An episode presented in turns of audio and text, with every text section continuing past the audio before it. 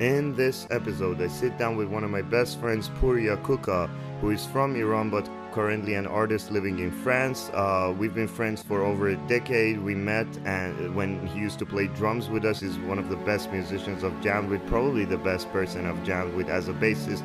He's the drummer to my bassist. We talk art, we talk Hitler's paintings, we talk death, we talk all sorts of weird portals to Terra shit. Prepare your brains to get fucked.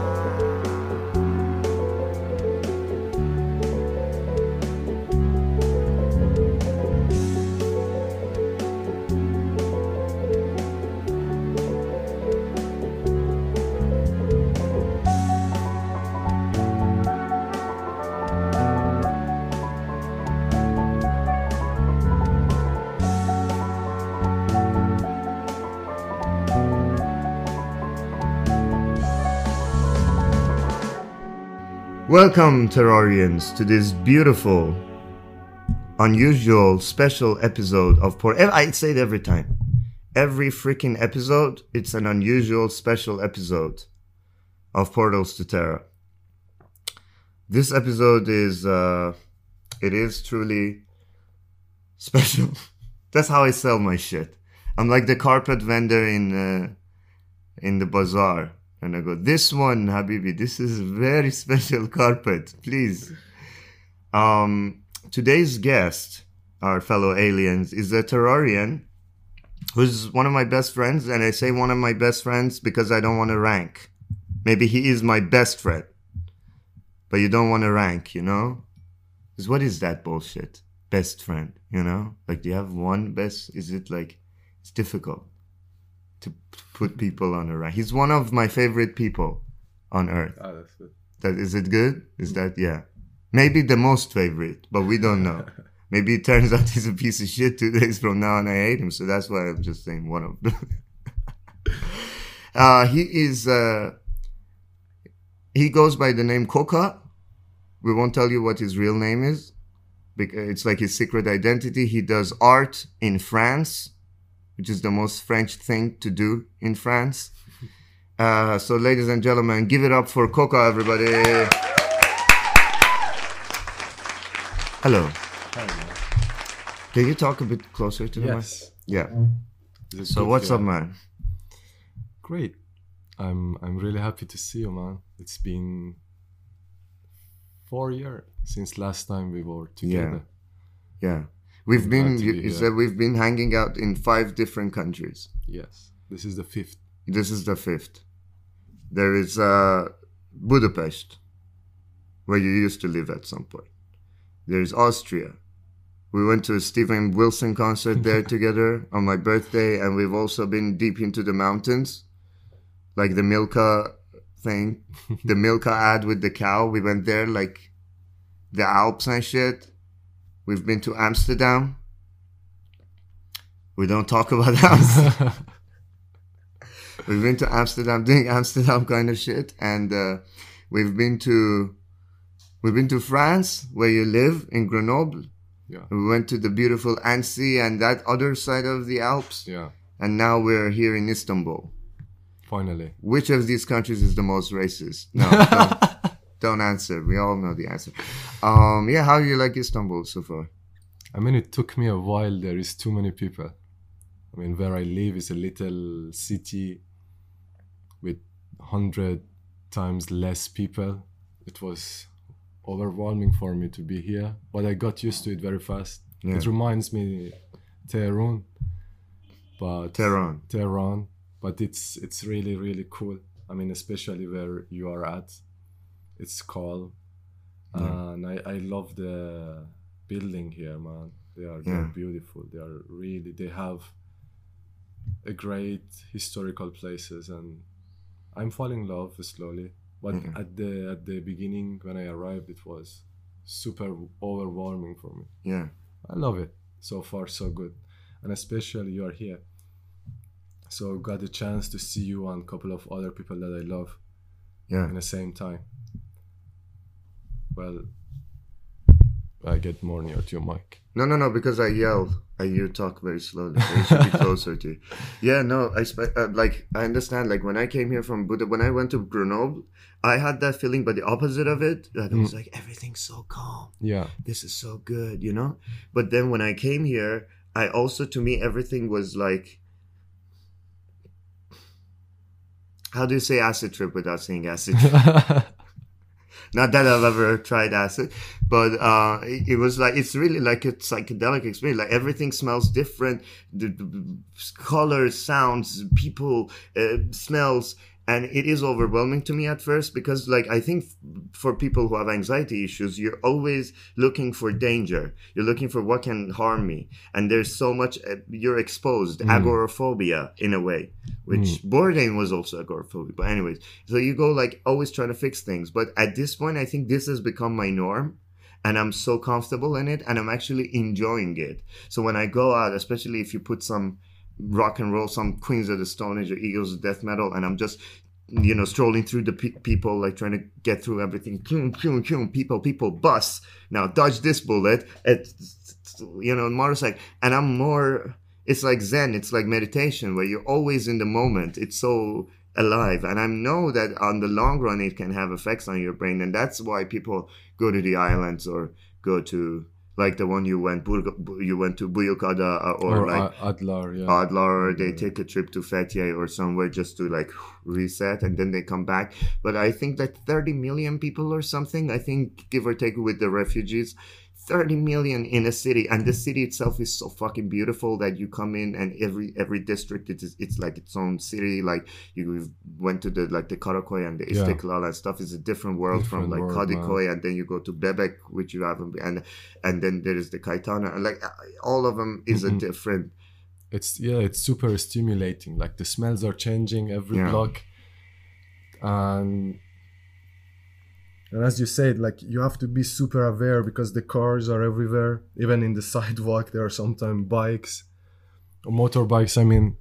But as you said it's meditating but in a very very harsh way meditating. You are in a moment but the moment is chaos. So Yeah, you're yeah. meditating on chaos. Yeah. But well yeah as i said I, i'm getting used to it and i will be here one more week so i have a lot more places to discover more friends to see but i totally agree with you. It's very very meditating but i'm meditating on chaos. Yeah. i haven't had this experience since i left shanghai. It's quite like shanghai but way more uh middle eastern you know like more in a way i mean familiar smells or this familiar culture but as much as people i saw in china man like yeah. really it's huge it's huge but i mean i i learned a lot about myself i mean it's been seven years i didn't live in such a place and i saw how living in calm little town near to Compiègne have changed my spirit you know like Mm. i'm i got used to that so i had to just wake up in a new place after like three hours of flight and it was shocking. do you think one is healthier for humans than the other I don't have a general idea for humans. I can't say that, but I can say for myself, yes, one is healthier. I'm I'm way better in a in a less populated places. yeah So so it's where I can meditate on other thing than chaos. yeah Yeah, but I can't have a I can't have a. I'm not a really how how can I say scientist to say it's good for human or bad for human. I can say for me, it's yeah, it's better to don't have this much of people around me. yeah For me personally, yeah, I Yeah, I think I think that it is uh, generally the same for all humans, but there is also the excitement aspect, which is cool. which is cool. So I, I haven't made up my mind. I know Mm-mm. I because I'm from Tehran, I know this is more my natural habitat, but at the same time I understand that everybody from a metropole has anxiety issues. I see. Everybody from Tehran has anxiety issues. The pace of the city, everything. And you're is so related to each other, the anxiety and the overpopulation. Yeah. Okay, yeah, I see. Well, the the first thing maybe I can agree with that. I think more people saw more danger. I mean, I'm talking about the amount of cars running around, the amount of bikes running around. But yeah, I can see how it can change your spirit. Yeah. I, I never lived in Tehran, so I, I don't know. I just have traveled maybe once when I wanted to get out of the country. That's why I think Budapest was the perfect middle ground. Exactly. Like you have everything happening, everything. You can go to Tehran or whatever big city, which is a district, which is where Szimpla Kert is, and like they, they ca- Exactly. and the rest of the city is just Sesame Street. It's place, just like yeah. So Yeah, I, I love that about Budapest.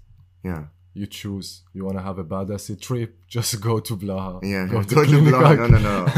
yeah, Blaha. Yeah, Blaha is a freight train. it's a free fun fair. yeah, But yeah, where you were living, it was like Compen. It wasn't Compen, but it was seriously a calm place that I really loved.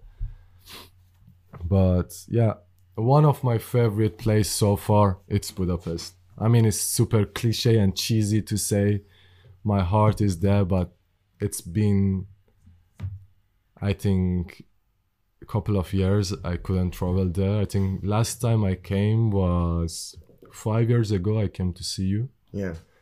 and since then i didn't have a reason to go back Yeah, and I think COVID happened and all that. yeah and changed yeah our habits I know. I mean, there are every country has the problems.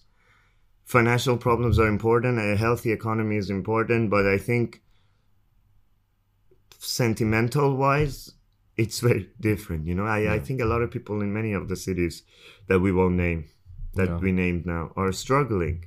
But yet there is the soul of the city and the love you have for the city yeah and it's such a hard thing to balance. Mm. There are places now I can shit talk on Germany. Germany. I mean, I think there are places where you can make shit ton of money, but I'm not sure if life is as exciting. Like you can go to fucking Nuremberg. I've traveled to Nuremberg. Yeah. It's boring as fuck. You can get a good job there, start making good money, but is it worth it? i haven't been there i, I have no idea Nothing but the. Nazi trials. That's where the Nazi trials were, and the court is still there in Nuremberg. wow Yeah, that's where they prosecute. And you know what's funny? It's all kebab and Arabs. wow i don't know Take if it, that's Hitler. funny or not Can you imagine? like the place where they tried Nazis ended up becoming like, the mass immigration yeah, concentration place yeah. i see I Not see. that they tried Nazis. I think the tr- Nazi because I know the Nuremberg law is the one where Hitler said these are the people who have who can live. Imagine you make a law. You know how you make a law like you can't smoke inside or you know that's usually laws, you know, like it's illegal to like drink past ten o'clock or something. This motherfucker made a law who about can live who can exist.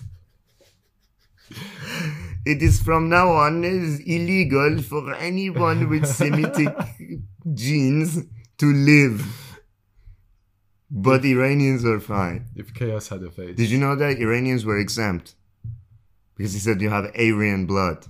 Well, I think Kaboom. the only time being Iranian helped us out of Mm. shit was this. I always bring it up with the Nazis.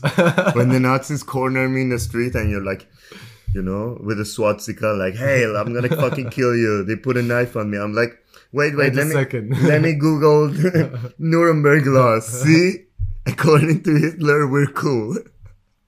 It's just funny that most Nazis don't even do the research to be even a proper Nazi. Wait, you haven't done your proper research. Yes, no, I'm I know more about Nazism than you fucking skinhead. And according Who's to, Nazi now? to the official king of it's like Satanism. You know, whose church of Satan do you believe? Are you Anton LaVey's Satanism? Are you the new church Satanism, the, the LGBT Satanism, or are you the other one? It's so funny. Anton LaVey was the guy who created Church of Satan, and he was drawing pentagrams, trying to summon the devil. Uh, he believed in black magic, and uh, and he was full on fascist Yeah. and white supremacist. And then there's the new Temple of Satan. You can check their Instagram page, the one with the blue tick. I see. You see? No, I. I it's I so fun. I'm It's listening. all all rainbow flags and pride merch. Like they're selling a T-shirt of Satan is gay, and, and all the money is being donated to like the LGBT Yeah. cause and stuff. And look, I'm all pro LGBT cause. You know, I'm very liberal and stuff. I just don't understand. It was supposed to be separation of church and state. Like why? Like so, let's say somebody's doesn't want to pay money, like which I think you sh- like. I'm all for LGBT. No, I I just don't think it's correct to mix religion and uh, and politics in any way. But these guys are so liberal. Like they're you have to join twenty five dollars. Like they donate the money to Ukraine, to whatever. So they're making these decisions. And then there is the freelance Satanists Mhm. who are just people who believe in like just believe I in see. the philosophy of like Lucifer being the one who said like fuck you and uh, and, and the chaos aspect because everything with God was order and Lucifer was the one.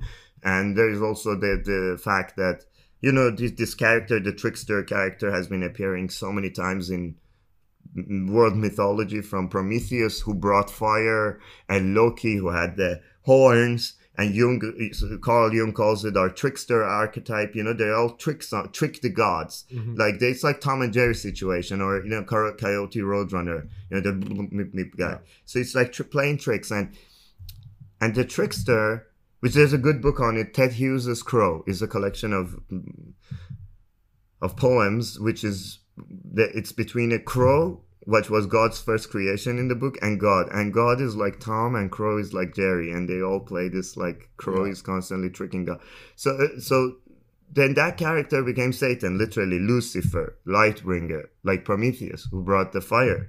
And they all, in a way, they believe, not me. Alhamdulillah. I wouldn't, I'm not saying it's good or bad, just Just very factual, very yeah, factual. Don't get it wrong. But uh, they believe that he was the guy who served mankind. He brought the fire from below by bringing that trickstery, by bringing that dark part of us. He served us in a way and, and brought out chaos, which is St. Augustine's philosophy of Felix Culpa, Happy Fault, that says the best thing that happened to man is when Apple fall. the apple, yeah, because we gained our free will. We said no to God. So by doing that, we didn't go by the plan of order. We made our own decision, which in Westworld is also depicted as that's when AI becomes sentient, is when AI doesn't do exactly what the human tells them to do. It starts thinking on their own. So that's why they, let's say, mm-hmm. worship Satan, because some of them don't even like the term worship because they're like, Satan wouldn't worship. Yeah. It's more Well, in in my opinion, like the fact you were talking about, I think in the culture where they are fascinated by Christianity, where their whole past kings were ordering their people by Christianity, controlling by people by Christianity, killing people who were not in these codes and norms of man and woman, of soldier creating machines for the king. Now we get to a point just for going against that culture, that mother culture, we mix the freedom of gender with what you were explaining, Satanism. But I think, in my opinion, it's just a way of going against tradition. I, I don't think they worship to Satan or Satan, sorry, uh, or they are Satanists in in this typical way of prayers but I think it's just a very first side effect of Christian fascinated culture. Yeah. But what my idea is that if someone, let's say, is a Trump supporter who doesn't want to pay money to LGBT or who doesn't want to pay money to Ukraine, should be able to be a part of the church. Well, I have no idea. What? I, I have no idea. No, they can't because, like, if you go want to join the new Temple of Satan, Yes. you need to pay the You have to twenty-five pay. dollars, So it's and that become another money church. they then. decide what happens to that money. So they are doing what church has been Exactly. doing for thousand years. Exactly. But not even that because the church doesn't really fund even pol- yeah you're right yeah it's become political that so you know what I mean Yes, yes. I'm sorry. can you bring that also Yeah. the cranberry juice Yes. And give me I just took some tissue. Sorry. yeah yeah, yeah. Well,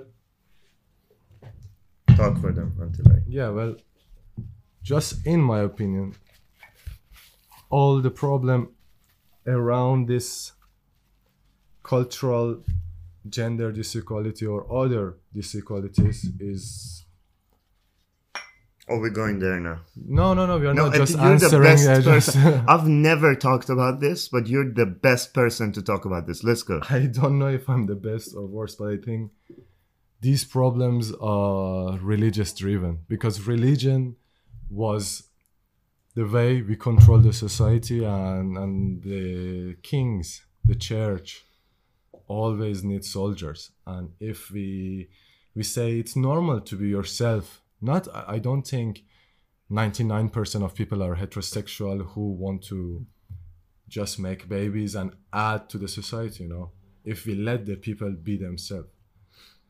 And now we understood that. We understood all this misconception about human nature being forced to us Yeah, which was acceptable at some point. at some point. In the Greek like times, they were all fucking each other. Socrates, Aristotle, all fucking each other, and there was no stigma, or even certain. I don't want to name names and go there. Certain prominent literature figures in our region, yes. which we totally can name names. Yeah. Here, here you can get in trouble. There you can get in trouble. But they've been. We know them, Yeah, well, I and you know who I'm talking about. Yes, but yeah, in my opinion, it all started this problem, if I can say, of our generation. Started thousand years ago. It's not something new, Yeah. but And we are the first generation. We we don't give as much fuck as our grandparents. We don't have the same vision of death. We don't have the same vision of God. We have grown up with different perspective of what is God, what is Satan, what is religion. So we deal with the after death differently. They needed to deal with after death by paying money to somebody tell them what's the truth. Yeah. And we deal with this that we How- how might do you- never know. How do you think it's changed? The the question of death. The question, how did it change? Yeah. It's a big cultural change. I think a few generation they have started, we get to this point. It's not a new thing. If you look at, I don't know, 1960s, they had their own movement. 1920s, they had their own movement. They had their own school. Somehow in literature, we start to adding what we've been hiding, what we were like hidden literature somehow became public, you know. I am not enough educated to know how did it start, but when I look at back in the history until today, there have been always different literature who've been talking about this fact that the image of man and woman we've been creating is incorrect. Hmm. It's excluding whole bunch of people who've been hiding because they're afraid of being killed. You know, for example, where we live, we, we kill them. The government kill people who are just little different or thinking little different from the normal codes. You know, but I'm not really enough educated to know where exactly it started. But from the lecture I had, I can see it's a long process and it's haven't finished yet. Yeah. And even in this process of cultural movements, there is up and down, there is going back and forward, you know, because it's really hard to go against this man made nature of this is God, this is how it created. My hypothesis some of us, we are afraid of not having an answer Yeah. of what is the end and what is the purpose. So we give the first laziest answer coming to our mind, and this is man, this is woman, this is being hetero, this is being this, that, that, that, to just calm the questioning brain down. But I think myself, I'm a generation that we learn to accepting there is no answer sometime to the question the brain creates, you know. Yeah. and moving on and and we saw and we saw not having respect for another being what creates in your political state in your cultural state. I mean they have seen it too but we had the chance to have internet. This is the first time a human being moving on korea can communicate with me here. So i had this chance to have friends from all around the world from different countries. And having this vision that listening to people who are different I, I don't think my grandparents had this chance you know. I don't think they were dumb or they were not intelligent enough. I don't see myself intelligent. I just see myself more exposed to more the- yeah. exposed to to reality to accepting not knowing. Yeah. While back in uh, back then they were in a little village and reality was that little village. And even now you are in a little village you're exposed to everything and it will grow. Like like let's say grow. extraterrestrial. Oh my god. No i'm not mean aliens in general yes but in general. there will be a time if we survive that we have already like we went to the moon it's what i'm saying is not crazy. Did We're- we? We're gonna get out of the fucking solar system by some point. Either physically or through survive dawn yeah. And that is then gonna change our minds. And then your grand grandkid will sit and say you know my They were not grandfather i'm not saying he was dumb. Yes he just lived on the planet earth. I mean that's what i'm talking about. and that about. Planet This- was his whole world you know that's what like- i'm talking about. this know- vision that you're talking about that in future they will always know more about who we are. But we didn't have this. By we going out of thought- the cave you yeah know? but we always thought what god says is true. And now we understood there is not really true we can understand. There are this partial vision of reality that we can experience. And the truth is what we will never understand. We will always get a little dose of this painkiller to ease our existential pain of not understanding reality. But i don't think we will ever get that global understanding because we are limited to our monkey consciousness. So beyond that it's something as you said maybe in 200 years 2000 years if we survive they're gonna look back and they're gonna say oh they were not smart enough you know yeah but that's i think that's how it works But i didn't even know how to use an asmr podcast last yes episode sounded like shit I did a whole 40 minute therapy session about snow. So emotional. then I listened to it and I'm like, the audio is shit. I'm not gonna do that again. I'm not gonna sit in no, but joking. But look, like, yeah, like snow. I, I just wanted to say we went to this place. I forgot the guy's name. You can look it up if you really want to, and you should. Called "We Are Still Alive." Yes, uh, an exhibition by so we don't know the name it's in the contemporary museum no it's like arte is like a what is the name of the uh, place the arte is non uh, it's called the arte profitable yeah art or arte uh, it's a non-profitable art center it's not a museum there's a Yeah. difference between art uh, center and museum museum mostly they own their objects and they have this exposition now and then but art center is a place where they invite artists uh, to expose their contemporary Yeah, you can rent it and do your expo You don't rent it, they invite you Mm. like how they invite you for your show, you know, for a weekend. They call the artists and they invite them if they have. they didn't invite me you forced yourself. i said in. kick someone out i need to host No, shout out to someone but no um It's an exposition place. whom know. I asked, by the way, parenthesis, I asked him, I said, someone, do you want to be on this podcast? He was like, well, the quality is so low, it's kind of demotivating. I said, listen, when I'm like Oprah, you're going to be begging me to get on.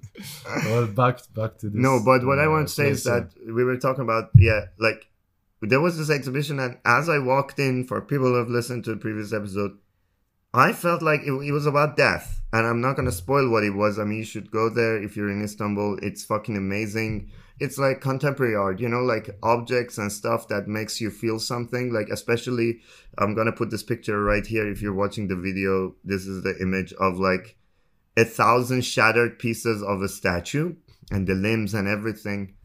And you have to have, actually turn a corner, just like in our apartment where we had to turn a corner and there was Snow's body there and and her items, which he also had like a set of like items that belonged to his grandfather and it was called my grandfather's last will. And he didn't touch anything. It was just you know the shelf everything.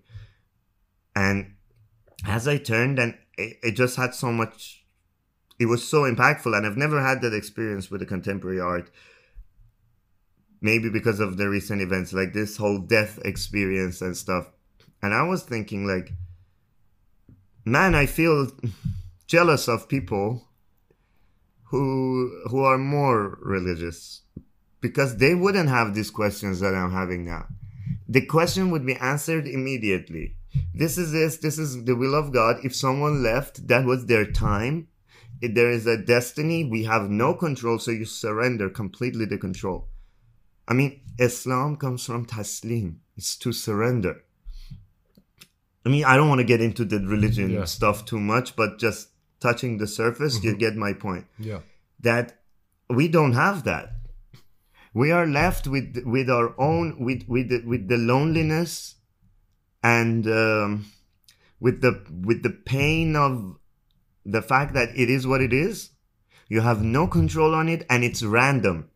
Things are not significant, and that is hurtful for an ego-driven culture who thought we are the best, the purest form of life. But that's what came Ashraf from yeah, that you know? came from religion to us. Yeah, yeah, but But even can- before that, can- mythology, we always thought that the fact that we, because we compare ourselves to the animals, we say, okay, the dog shits. I mean, dogs, honestly, they're better than us. I mean, that, that's settled. But like, let's say you fu- fucking see a goat, and then you see this other thing, and then the other thing that goes meh, meh, meh, eats and fucks and meh, meh, meh. and we're the first to do art, and you did that, and then we took ourselves so seriously because we were like, oh, we must be hot shit if we do that. You know what it means? Yeah. This feels like a hot, blonde, like French lady living in a Middle Eastern country. she feels really hot. but when she moves to Scandinavia, where, Just one of the- where everybody else is. Uh, so what I mean is that when we make contact or find an, the alien race or whatever, that will crumble our society because we realize that, oh, we weren't that special. The only reason why we thought we were special is because in this tiny part of the universe, which we call planet Earth, we were the smartest. They're even not that smart because we still do the same shit. We eat, we fuck, we have all the hedonism shit. But we became a little smarter than the fucking armadillo. Well, I think you can have faith without having religion. I think that's what they took it away from us because the faith came to us with religion. But I, I have in my personal vision a faith, and it has nothing to do with religion. It has nothing to do with the pain of death or easing the, the existential crisis, you know. But I think they took it away from us when they told us, "You believe in Let's God." not go. Let's not go there. Okay. Okay. So, but you know, the thing is that I like, like, listen, we're not, we're really not discussing religion here. We're No. discussing philosophy. Pain. Philosophy. so I just want to make yes. sure the people, whoever is watching this, for whatever go- government they work, they know this. But, Uh, yes. We and and you know, I all the respect. But what I mean is the significance of mankind. If we think we're too important, I mean, you can be religious and think like that. Many times, religion actually helps with that, right? For But. I think the problem is secular, atheist, whatever. We do think we're important. And that is painful.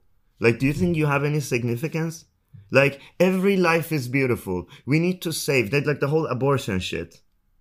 You know what I mean? Like, Not really. I don't anti follow. abortion people treat this thing one month old, two month old, nothing here as a sacred, very important magic. There's a life inside you. If you get an abortion, do you know what I mean? Not really. I don't. I mean, So why is that so sacred? Why do we make put our own life like you shoot a goose, you go to Burger King and you eat another animal, but then if this fucking sperm became a little more developed, it's special. It's because it's gonna be a human. And we think we're so fucking special that even this is special. So then when your flatmate dies in front of you, you go, ah, nothing is special. We're not that special. That can happen to me. That can happen to you. That can happen to everybody. Can this happen to? Are we that fucking special? Because if not, if there is really a God that, like, whatever, like we're that special, why did this happen? Well, I, well, I think this this question, just in my opinion, is really ego-driven question. Are we special? yes. You know. But in the fact, we are experiencing machine as as the stone of a building experiencing the heat of the sun. You are experiencing your thought and you're experiencing your reality. I don't see anything special about that. It's only when you see yourself ashraf makhluqat you feel special. When you see yourself in the top of the hierarchy of existence you feel special. But i think it's ego driven answer and question while in my faith i'm an experiencing a stone as the sun hits. It can be more angry just by not eating. It can be more happy by just seeing somebody who loves. It's just collection of experiences and there's nothing special about one part of this existence if you see yourself part of the whole thing. But when you separate yourself which is a good thing I, i'm not against ego i'm against toxic ego questions you know because ego is what saved me what got me to here. If i didn't have it i wouldn't want to be good at painting. I wouldn't be want to learn other language. I didn't want to why i learn other language? Because i didn't get the respect i thought i deserve. Why i learned to do this do that? It's i think it's a really good tool. For me who i mean i spend a lot of time cooking i i see ego like a knife.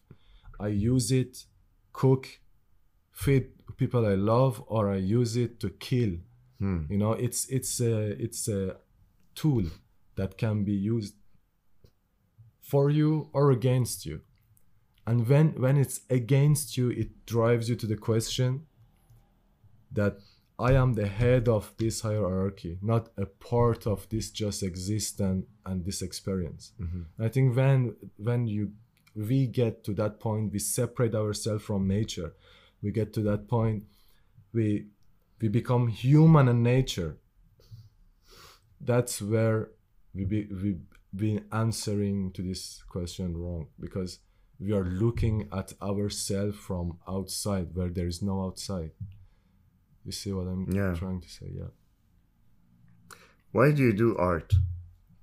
I don't know. That's a very big philosophical question. For me, I think me devoting myself to creation is just a continuation of I don't know if this word is English or no, but it's just the continuity of nature creating. is part of it. It creates itself, it destroys itself. That's how entropy moving on, you know, by by moving a state of objects to other state of objects from moving a shape to other shape and i don't think i am making art. I'm just devoting myself to this part to this creation. I can devote myself to destruction. It can it can be other thing but i have i think it started by luck. Somebody gave me a couple of tools you know. I, i've been waiting for some answer. I had some some days some time in my life where I could spend it going out and bothering people because I didn't have occupation for that moment. I was waiting for a little time. Somebody just gave me some brush and paint and was like, Pouria or Kooka, it's gonna be your next favorite thing. I laughed because I sometimes draw, you know, this phone book drawing, and everybody was like, oh, they're amazing. I didn't have the same vision if they are good or bad or whatever but the first time I, I started doing it it was like something i was doing forever and i just had a pause a big pause a 25 years of pause since i was born. And at that moment i start doing it. It's like why you eat when you ask me. It's just some mm. need. But i didn't know i have that need you know like for people who have never done a sport when they start they will see what they've been missing in their life It's- it was just in front of them. They were looking for a deeper answer to change but it was just going of 15 minutes run in the morning and some push up pull up you know just a little thing was what they were looking for but they were looking maybe in other places and by luck i think just somebody who i love and love me gave me this gift you know and i could never stop but i could not answer why people make art then No. it's just the continuity of creation So let's ask because I'm also creative, yes. but I wouldn't say I'm an artist, and there's a big difference to me. I'm an entertainer. Mine is less highbrow. Mine is less. Let me tell you some. Let, let me let you decode it. Yeah. I'll tell you the thing, and I'm not trying to be that deep. I'm entertaining. You know what I mean? I mean, I'm not trying to I'm be a, deep I'm a, at all. but you know what I mean. But but the point is like rock and roll. Let's say or comedy, but let's not talk about comedy. Let's say rock and roll. Like I'm into rock and roll. I like to play rock and roll riffs and tell a story about it. You know, like I like to talk about talk. They're Like I really like Sean Lennon because Sean some of the Ghost of the Saber-Tooth Tiger songs. Check them out. Like Britney Jean.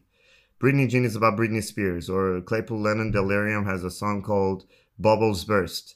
It's the story of Michael Jackson. Mm. And it's just te- telling a story. In 1983, Texas, Jackson, Mississippi, I don't know where was it, that the, his, like the facility where Bubbles was born. He was just a few months old when he was told that he was sold.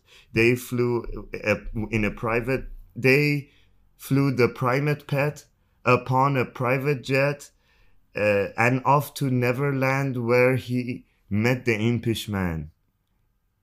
Fe- feasting on candies and dressed like a dandy, Bubbles was treated like no other chimpanzee, transformed in whatever. So it's telling the story of a guy who was the king of pop. Of it's depicted as this rich king who never had a childhood because then it goes childhood's end and bubbles burst and the monkey's name was bubble and uh or there's a part where it says dancing with peter pan or whatever which which was the case like it's called it neverland and peter pan syndrome is the syndrome where about people who who stay immature and they don't mentally grow up uh, because peter pan you know so so they talk about a story of michael jackson and the pet primate he got I see. yeah, I don't know if you guys know or remember that he had this monkey with him who would do a moonwalk with him on stage and about how he couldn't experience childhood due to his traumas due to his dad. And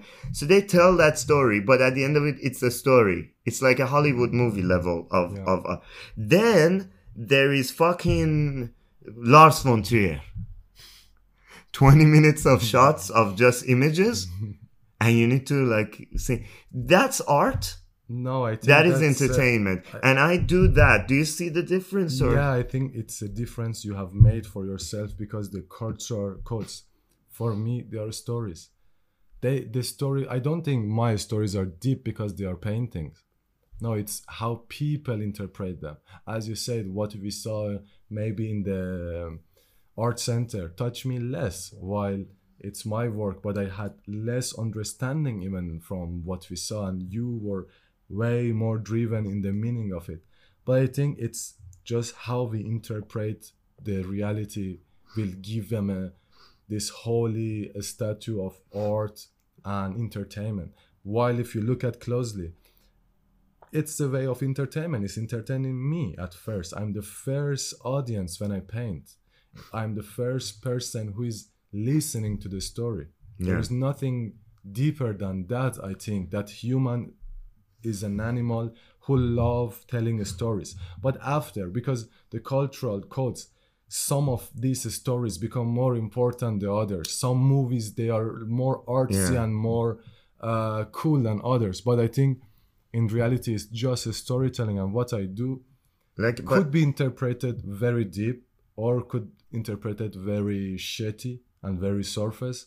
But for me, art and entertainment are the exactly same thing. Is the part of brain need to tell a story? but is there always one interpretation no, there is So that's it? infinite interpretation of everything. because it's subjective everything. but is subjective. entertainment is objective I don't let's say you go you you can feel like that with art even the music can be more artistic like a Steven Wilson song and you or or like a Bach classic piece and it's more subjective of how you feel but then you can't look at our fan favorite song Sting and go no Roxanne you don't have to put on a red light. Is about uh, Because is about understand- inherent problems of racism. No, No. it's about Sting falling in love with the hooker. Yeah, but and she put on a red light. exactly but see that you uh, you have that interpretation because you speak english. Give it to me before I know how to speak English. Then you I don't would get have it. my I no, I would have my own interpretation. So that's what I mean. Huh. It can change within the culture we've been growing up. The meaning of that sentence for you are clear because you had a different culture than me growing up. Yeah, but that pisses me off sometimes. Like not with art, but with entertainment. When this Iranian guy uh, who didn't speak good English would tell me, "You know what? Hey, you, Pink Floyd is about." No. He met this girl out in the cold, and she was. she was cold, so she wanted to pick him up with his car. So it's like, hey, you you out there in the cold. That's don't- exactly what I mean. and it makes me angry that, That you're not paying attention to the lyrics because the wall you can't misinterpret it even roger waters today is misinterpreting it i think somehow the wall a piece about mental health issue of a guy with daddy issue who lost his dad in war and the whole and then ended up becoming fascist because of it became about Israel and Palestine. I, I don't know what fucking mental gymnastic Roger Waters did, where Dark Side of the Moon is about the Gaza Strip now. but uh, but to me, it's that story. He made a movie about it, and it's it's that. It's the story of. And if anybody says otherwise, I can tell them you're wrong. But sometimes it's so art. Let's say uh, the- another think- I- I song. think- I'm not a fan of like, but the Division Bell song, the one "The grass is green, greener." Most of David Gilmour's work, I would say, no, it's up to your interpretation. Like Frank Zappa, you can't misinterpret it. The enema and the Illinois enema bandit uh, is. I heard he's on the loose. I heard he's on the loose. He'll be popping up every one of them up full of Illinois enema bandit juice. You know what it means? Yeah. Illinois enema bandit was a guy who would have enema, you know, like a vaginal douche. You know, they could clean the vagina in. He would put his sperm in it. This is a true story. And he would go to women and he would do this. This was a criminal who was a, when he made that song, you can't fucking listen to it and say it's about God. He made a very dark Yes. comedy piece about the rapist. And so that's so that's the do you understand? yeah, I that's what I do. the- yeah, that's the way you differentiate a form of creation. You know. And I respect you guys more, what- actually. I Yeah, respect but- you guys more because yours is more. You make it from so it can be looked at from every angle. But what I do has one angle to look at. But it's the same thing at the end. It's just Okay. continuation of creation of the universe. Yeah? Yeah. So they're both creativity. Yeah, they're both creativity. At, at the end, for the meaning people take from it, we call one of them art and give it a special place. And it didn't have a special place maybe 2000 years ago. Maybe we were just workers for church, we were workers for the mosque, we were workers for the kings. And somehow, in one point of a story, it became something more respected. And I think it can happen to every form of creation in coming future. Yeah, so what do you think happened? Because I think originally it was all entertainment. Like when you go back, you see like all the Renaissance paintings and the, the Gothic paintings. Like the Gothic ones are my favorites. All Jesus on a spike Hmm. and very realistic. Mm. Who can draw a sexier Jesus with better abs? Like the six pack gets better. You see, it's always Jesus. Like Jesus, Jesus would lift some weight, bro. You know, like Jesus looked like Jesus. keeps looking more and more like Cristiano Ronaldo, you know. and then suddenly we reach the the 60s or 70s or whatever, people start to smoke pot and whatever, and suddenly it becomes Basquiat.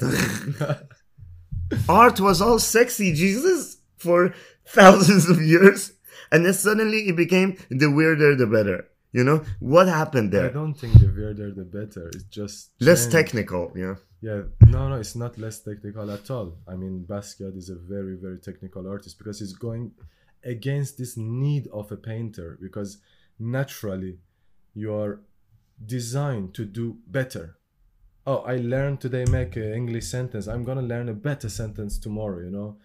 Oh, today I learned this equation in mathematics. I'm gonna use it to make a better equation tomorrow. This this is how we design to always evolve always evolve so in painting is same so i think Basquiat is a master of going against this natural force, against this order of God that make a better Jesus painting, you know. So he comes and he become a new way of saying this is perfect actually.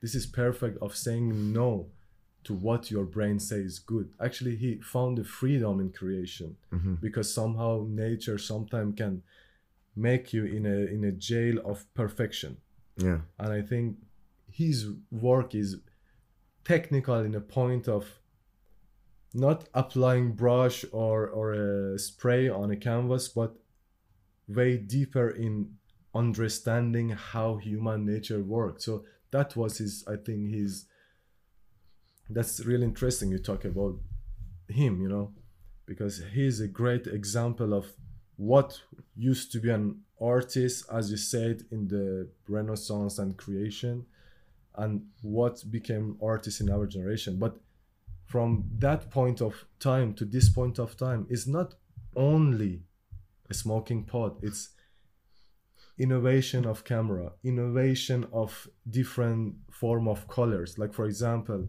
why now i can make a seven meter painting with just blue but in the past only rich guy had the painting with the blue vestments with the blue cloths you know? Mm-hmm. Because the color blue was made from a very special stone that can cost fortune a red color was a very expensive material could cost very so a lot of change through a story through culture and to come to what we call art today and what we used to call art in the past. It's not just one change or one point of a story.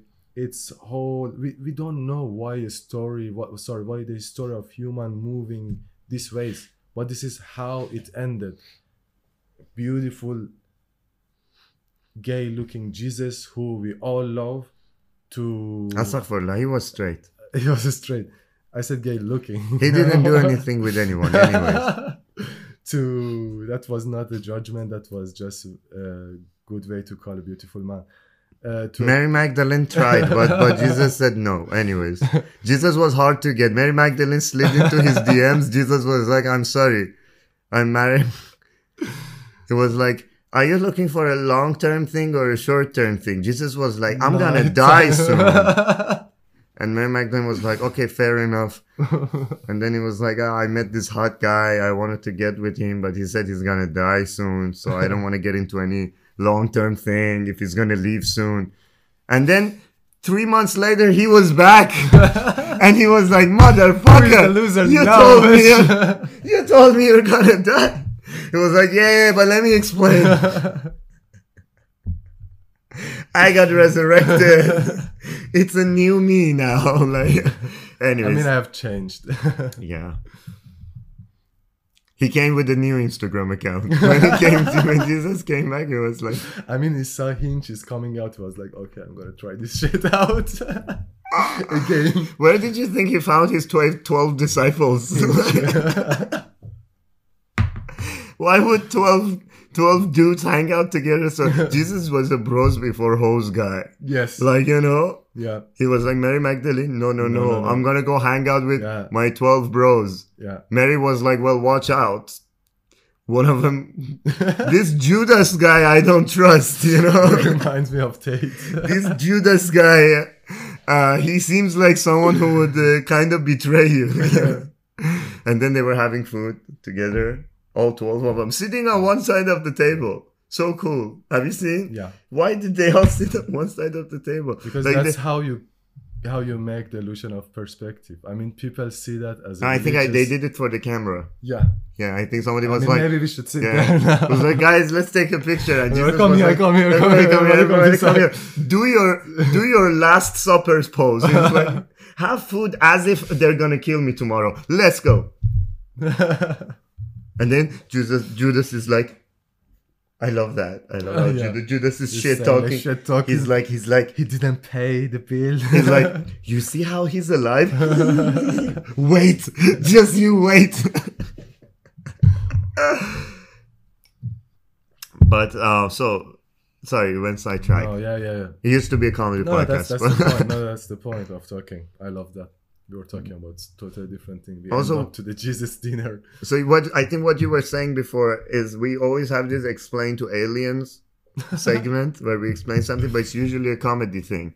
But now actually we did explain very perfectly with very simple language and without using the technical terminology what modernism is. That was the modernism with basket as and then they came postmodernism, right? It's- Where no, it's- modernism It's re- contemporary. It's way after modernism because also modernism was, as as we were way talking back about how we went against religion by making a new religion and making new church.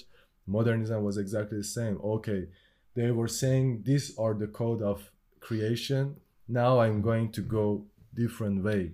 They were saying like this should No, but be- that's actually postmodern. I think modernism rejected form. And they said we don't need form. Just free for all. Like poetry, modern poetry became no rhymes, no nothing, you know? Like and all that free verse, uh, beat poetry, all I that. connect more content. And then postmodernism, which came I think when we were born ish, like nineties ish, then it started to go back to form, but a new form. Do you know what I mean? Yeah, I see I what think you mean, we're but I don't have creating enough information to. But you just said yeah. that. No, but I'm, I I more connect our contemporary painting to to the way of poets. You're saying Yeah. just going to deforming the existence, and that's what I'm saying.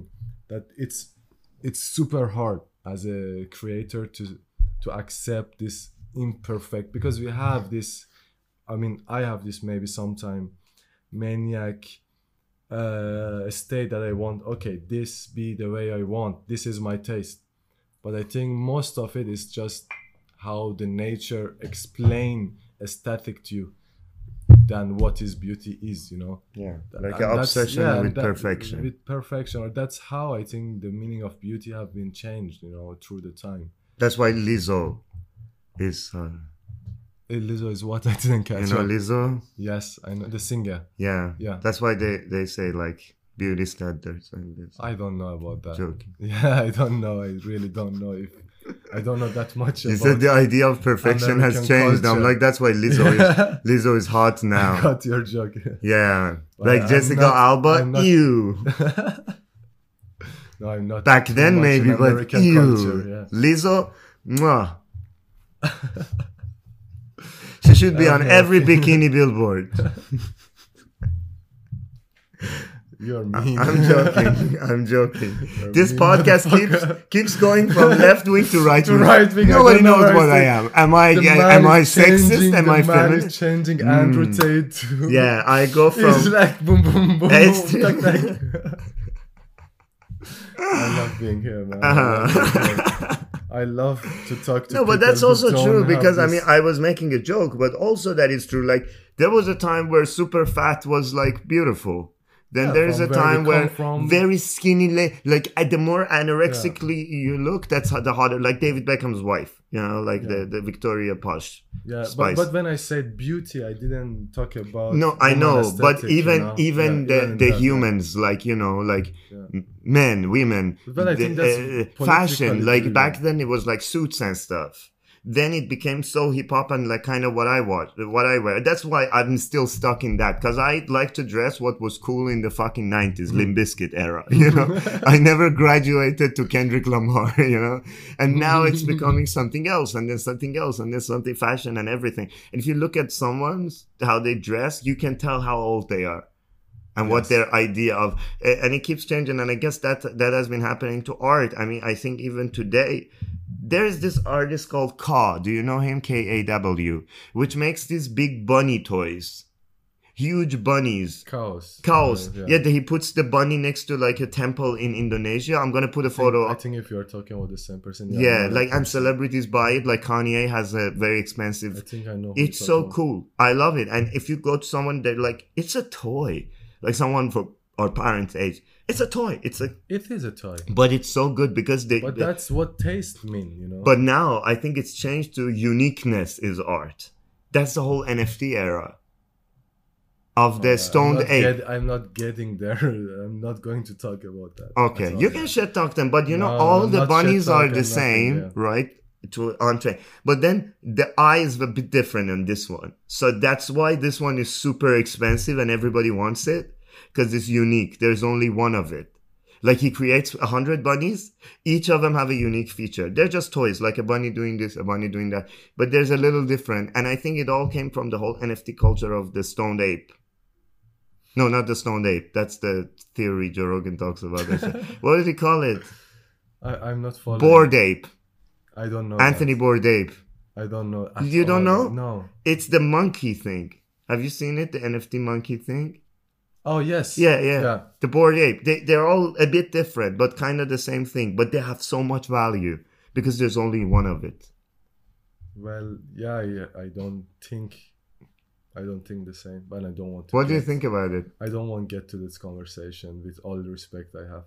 Come on. Uh, no. What what how do you I see the future of the- how do you see the future of art with all the digitalization, AI and Yeah, this is the conversation I would like to talk about.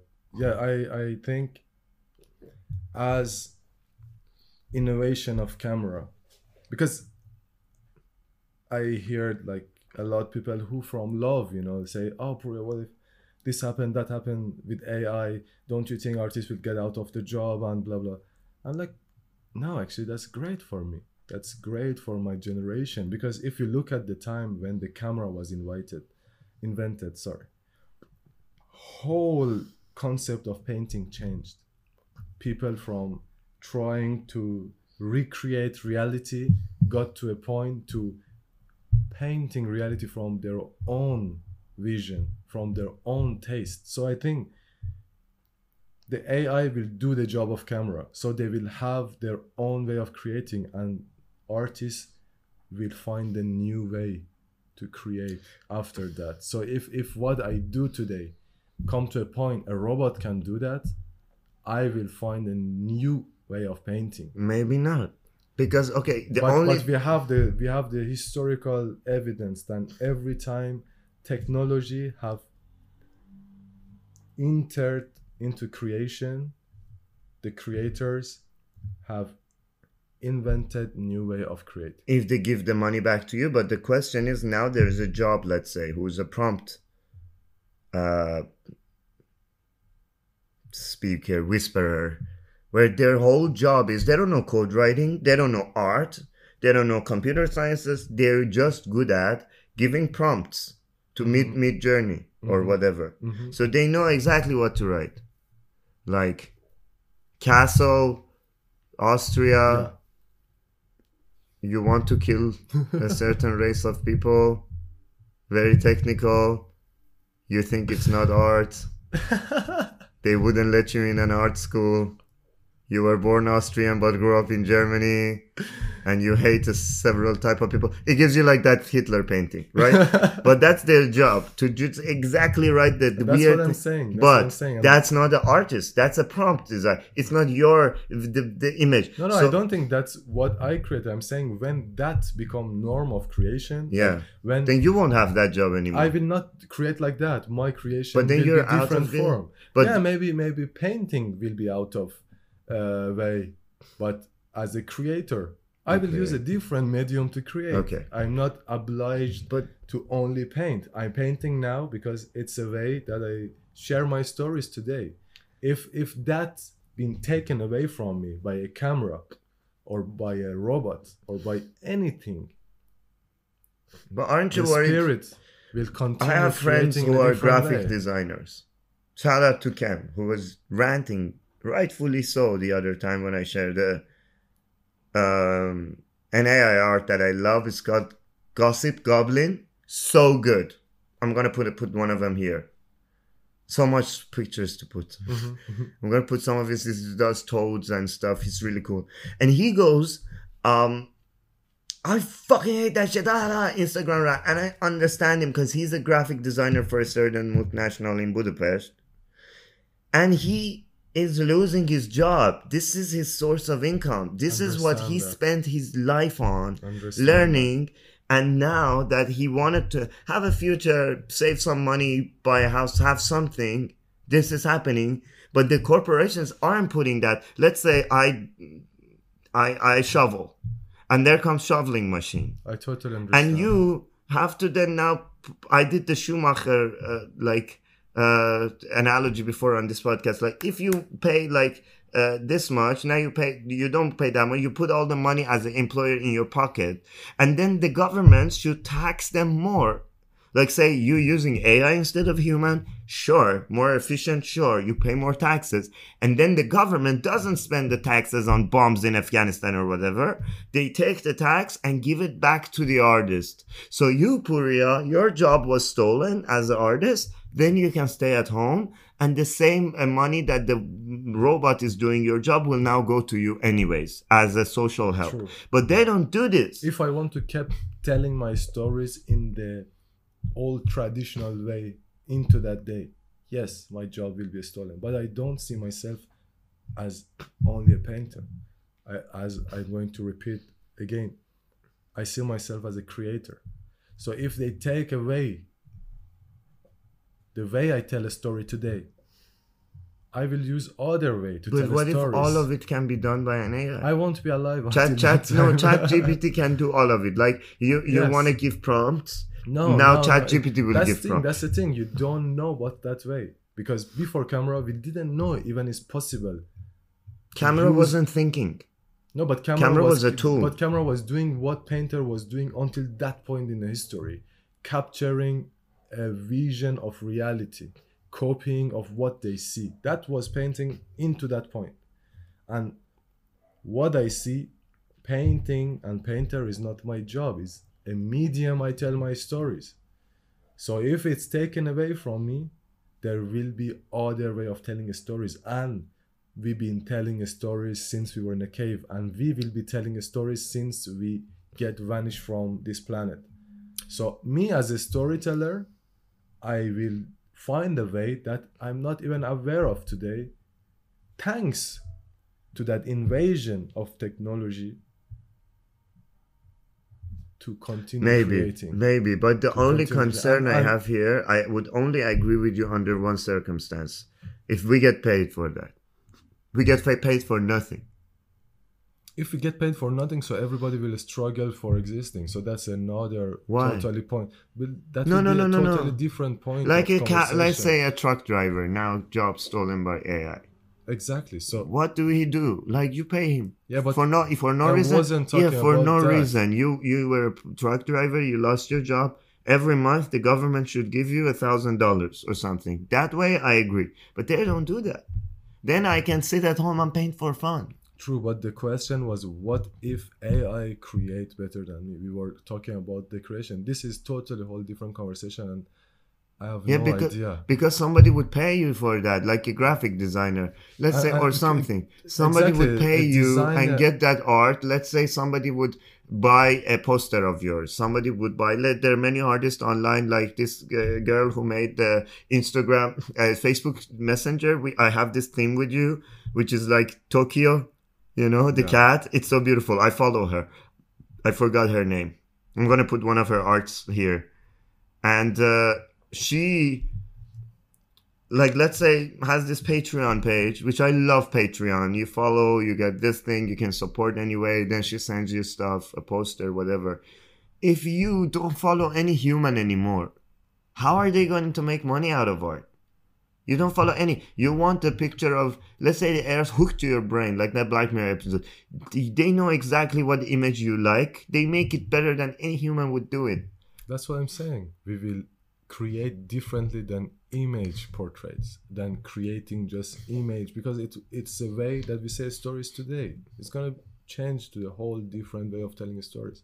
And in in case of your friend who's a designer it's totally different. A designer it's not my friend. Oh, oh that guy. Yeah yeah, yeah. a designer is who working for a special company for a special need. A storyteller is not working for a special company for a special need. He's just sharing his story within the medium he has today. So not for money. If it brings money but it's not limited to your You're not employed of- by someone. You're, not- more a free yeah, freelance. You you exactly you can be employed by different people than just your boss who need a designer, you know, as a storyteller. Hmm. That's who would you, who would employ you? I have no idea Like you. the time. Let's say you.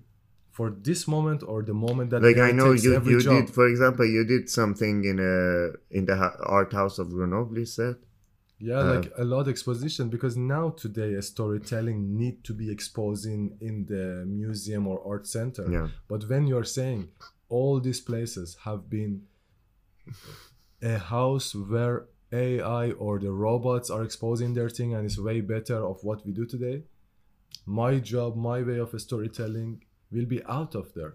So there will be new way of creating. I, i'm not able to tell you because the camera haven't been invented yet. Mhm.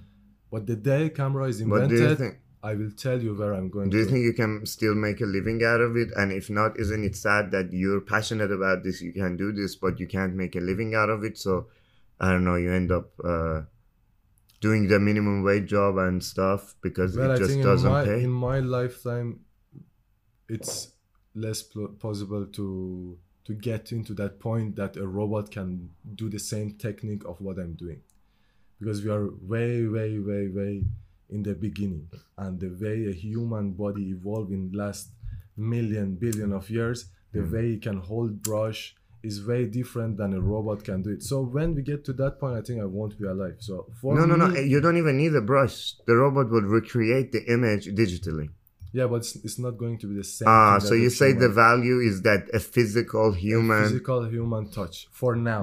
But I'm sure somehow we get to that point that a robot will be as malicious, as uh, technical as a hand of a human. Mhm. But I don't think I will get to be alive then. But you know, I mean, we gotta wrap it up soon, by the way. But Yeah. the the fact that how fast, like when we were born, and we went from VHS to virtual reality Yeah. in what time? And the pace keeps years. getting faster and Yes. faster. Like that DualShock controller, Yeah. I'm really looking forward to the dildos in the future. Bro, this hat- haptic feedback, who would need a fucking dick anymore? Nobody. It goes like I swear when you play the game, it goes like when it's waves coming, the, the j- controller goes. It shakes you like the waves would shake. Like it. What happened? One PlayStation away from four to five. The R2L2 is like From a man to. yeah. So I don't know. I don't think so. I think in ten years, I think we'll see that. I think in I ten years, you in 10 years we will have a how I'm glo- stories. Yeah, global crisis. Let's see. I would like to put this here, so we'll see. 2023, 2033. 2033. Let's see what's happening. We've already have a global crisis of masses losing jobs, including anything I do. Economic analysis, they can do it better. Management and marketing, and they can do it better. Fucking anything I do. The only thing I think from what we do, what we've done, is kitchen shit. I've seen in, in the, the noodle pasta thing. Have you seen the robot that makes noodles? But that's No. the level. No. I think that's one thing they can't fucking take from us. The human malicious, yeah. the pasta. that like kitchen work, food, serving, restaurant industry. I think that's and maybe at some point, but in the, the next ten years, that's safe. But in the next ten years, every corporate thing, everything we're used to, everything I was hoping to become, is gone. Well, I have no idea. We Let's don't know. see. Let's see. We're gonna check this podcast in 2033, and we will see. Yeah, man. Let's, Let's it do. up. Wait, wait, wait. Let's do another podcast 2033. Thank you, man, This this will be cool. for having me. So- if I'm alive, I will be here. Definitely. We're gonna head off to uh, the open mic night of Tuzbiber. If you're in Istanbul, come to Tuzbiber shit and every other shit. Um, any so anything you want to say? Any last words to the aliens? What if you could tell one thing to the aliens about our planet and ex- just what would you say to them? Who are we as a human? And what song would you send to them to represent us? What David we Boys? loving, experiencing awareness and the song I would love to share. The first thing come to my mind